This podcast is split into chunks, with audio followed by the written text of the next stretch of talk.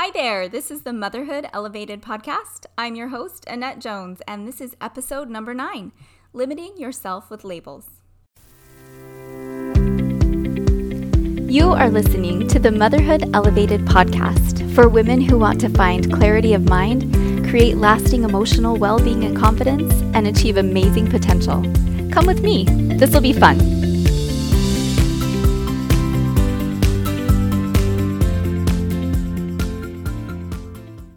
Hey everyone, how's it going? It's been a minute since I put out an episode, and while the last few weeks have been quite the whirlwind around here, we've had a lot going on, including getting our girls all moved up in Utah. That was so fun and kind of agonizing all at the same time. But last weekend, they got settled and met some really great new people, and are, for the most part, really excited for a new year excited with maybe some nervous mixed in, at least for the daughter who's moving up there for the first time. But good things are happening, and we're all just settling into a new groove. Change is hard, but it can be really good too. And we have had a lot of change around here lately, so we're just gonna roll with it. I also had the opportunity up in Utah to speak at an event that my sister put on, and it was so much fun. I love collaborating with and connecting with other women and being inspired and sharing what's powerful for us. It was such a great night. I just love that kind of thing. And now I'm really glad to be back at the podcast. It's been too long. So let's get going. Okay, today I wanted to piggyback a little on what I talked about last time about our beliefs and the evidence we use to support them. But this week I want to focus a little more specifically on your beliefs about yourself and how that affects your present experience as well as what's possible for you in the future. In coaching, we talk a lot about beliefs because, as you know, if you put the beliefs you have about yourself in the thought line of the model, and if you're wondering what the model is, check out episode number two. But if you put your beliefs about yourself in the thought line, you will see how that affects everything else. Your thoughts affect the way you feel about yourself, they fuel the actions you are or aren't taking, and in the end, they determine the results you are getting in your life. But sometimes it's hard to know what we really believe about ourselves. I remember filling out a worksheet at coach training asking what my beliefs about myself were, and I honestly didn't really know. It was hard to come up with something, and I think it's because I'd had those thoughts and beliefs about myself for so long that they didn't really seem like they were beliefs. They just seemed like facts about me that weren't optional or couldn't change. So that's one reason it might be a little bit challenging to know what we believe about ourselves. And I think another reason is that sometimes it takes some digging to really get down to the true belief that's keeping us stuck. We have kind of a superficial belief um, or beliefs that are clouding the real belief we have about our worth or our abilities or our potential. So, one way that I've found that really helps me to uncover some of these limiting beliefs, as they're sometimes referred to, is to look at the labels I put on myself. So let's talk about labels for a minute. What's a label? Well, it's basically a word or a phrase we use to describe ourselves that's based on our past behavior or experiences. And we give ourselves labels by looking at we've, what we've done before, what our patterns have been, and then using that to determine what we think is possible for us in the future or what we're capable of. We use the evidence of the past to decide what our potential is right now and what it will be in the future. But the problem with labels is that they can sometimes be really negative, and I found people don't generally have a lot of positive labels for themselves. And remember, our brains like to look out for what's wrong. They have that negative bias and are trying to protect us and are very good at finding what they're looking for, which is evidence that there's trouble or danger, or in this case, that there's something wrong with us. So let's take a look at some of the labels I've heard either from others or that I've given to myself um, some labels might include I'm a stress eater, I'm an introvert, I'm not a very fun person, I'm not smart, I'm not creative, I'm a neat freak, I'm not very social, I'm not patient, I'm shy, I'm a people pleaser, I'm not organized, I'm a procrastinator, I never follow through on things, I'm not techie. I'm a germaphobe. I'm insecure. I'm a perfectionist. I'm a worrier. I'm such a negative person. Do any of these sound familiar? Now, some of these labels are obviously not productive, and we can see how they would keep us stuck, right? But even some of them that sound not so negative can cause us trouble. And one of these for me is the label of perfectionist that I have put on myself. And to me, that one doesn't sound so bad. It actually, to me, always kind of sounded good, like kind of some badge of honor or something that meant that I just like things to look nice or I just wanted to do my best. So let me tell you a little bit about how I discovered that this was a label that was not a good one for me. Um, so I have a sister named Stephanie, and wow, I just sit back and marvel at all she is able to get done. She's always been a go getter and has accomplished a lot in her life. And if something needs to be done, you know that Steph will make sure that it happens. And I think she gets more done in a day than I do in a week, honestly. It's amazing. Well, about a year ago, her family had just moved into a new house, and we happened to be in Utah a couple of weeks later. And so, of course, we wanted to have a tour. And remember, she'd only been in the house for literally two weeks, but every room was decorated, pictures were up on walls, closets were organized. And she and her husband had even managed to put up a tile backsplash in their kitchen and it was all just beautiful. So we laughed as we walked through her house that I still have pictures and other wall decor that I bought months before, still leaning against walls, and I was still deciding whether I wanted to keep it or if I wanted or if that was the right spot for it, you know, all of those super important decisions. And it was taking much longer than it could have because I'm a perfectionist and I don't want to keep something that I'm not going to end up liking, so I have to stew about it for a while. Or I don't want to hang a picture the wrong way or in the wrong place. And I get so caught up in everything being perfect that I just keep putting it off. And then things take much, much longer than they would if I would just make the decision and move on.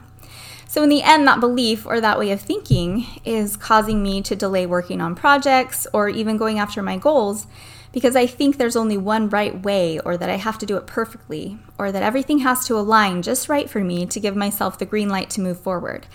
And I've noticed how this perfectionism, as I have labeled myself, has caused has affected other areas of my life, and have realized that just because this is how I've functioned and done things in the past, that it doesn't mean I have to keep being that way now or in the future. And one of the things that's helped me so much in moving forward with projects or diving into goals is that it doesn't have to be perfect. I don't have to be perfect. Doing something, even a little thing, is so much better than doing nothing. And in almost everything that I do, it doesn't have to be A plus work. In fact, B or B minus work, and yes, sometimes even C work is okay. At least I'm being productive and moving forward instead of procrastinating and staying stuck and then being frustrated that things aren't getting done. So that's just one example of how a label or belief we have about ourselves can affect the way we're showing up. And it also shows that lo- those labels can be optional. We don't have to keep wearing that label or being that person. So if you're a mom who yells at her kids when she gets frustrated, you don't have to do that today. You can decide to show up differently, even if that's what you've always done, even if that's your habit. You can practice believing something different about yourself, and you can believe that being a more patient, calm, in control mom is totally possible for you.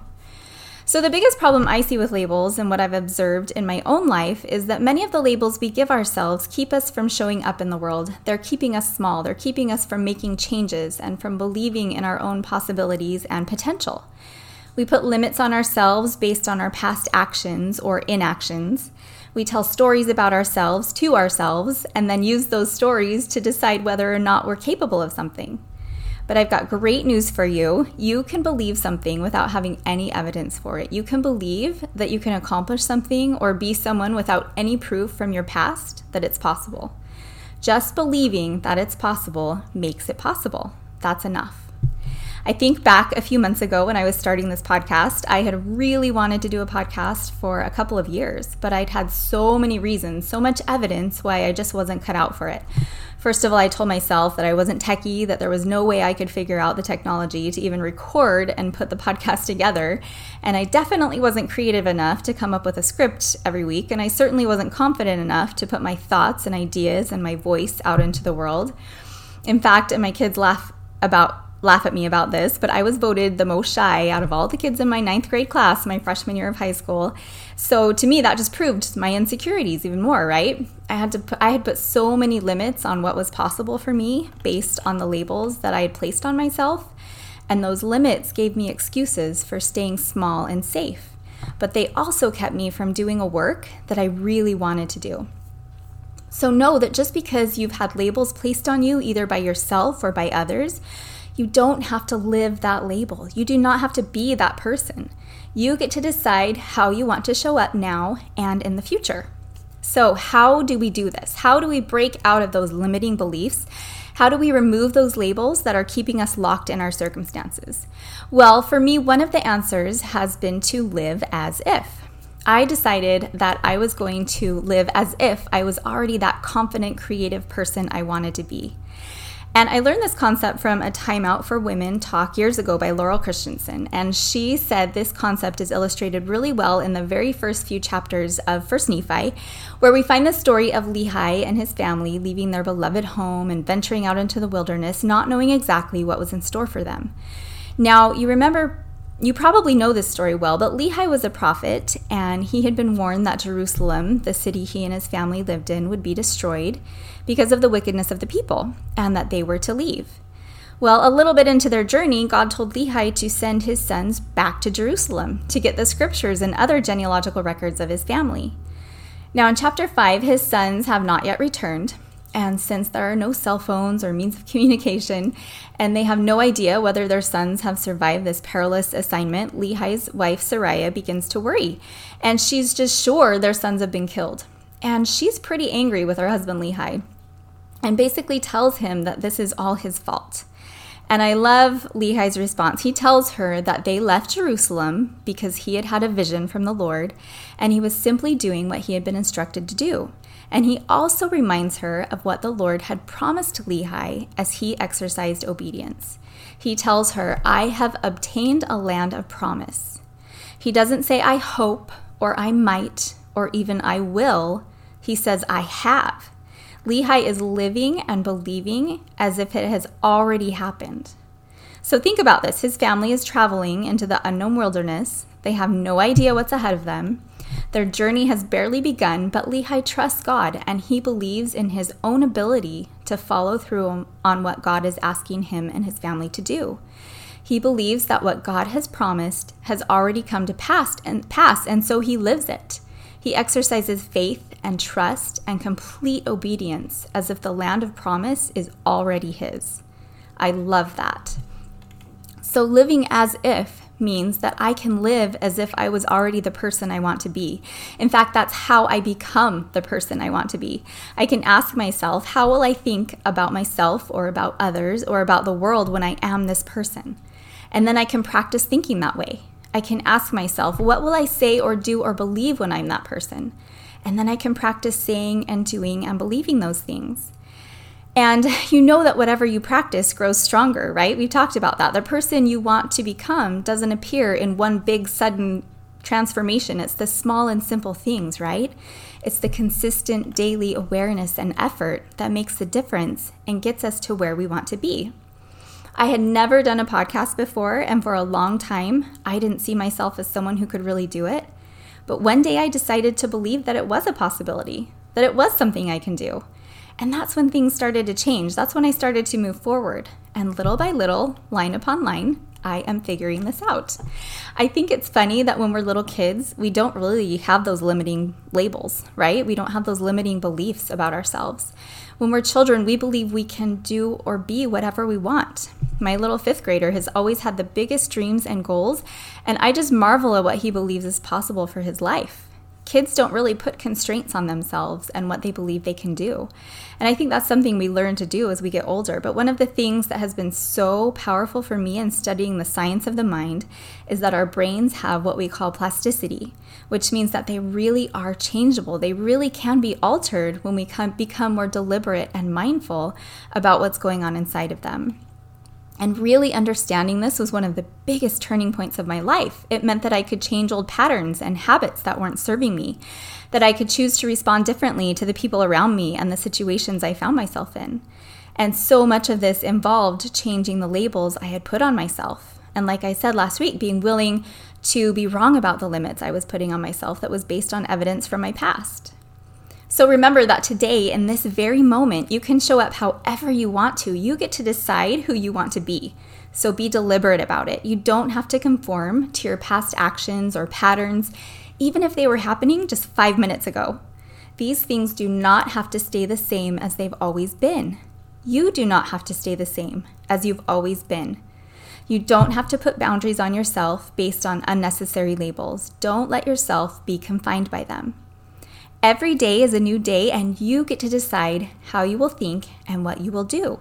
So choose it consciously.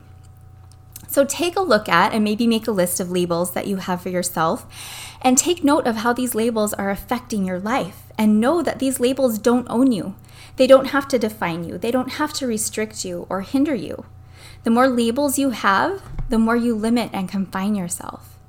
So give yourself permission to let go of them. Give yourself permission to believe in extraordinary possibilities and believe that the past has gotten you right where you need to be. You don't have to be ashamed of it or regret it or wish it away.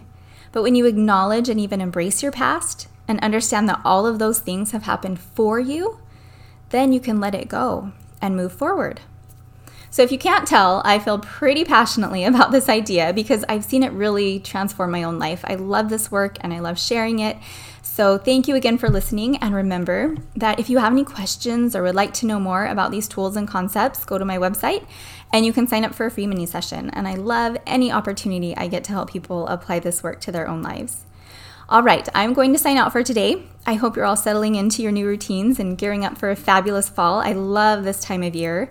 Although I'm not quite ready for the Halloween stuff I'm seeing in some stores. Well, maybe I'm ready for the candy corns. I'm a candy corn lover.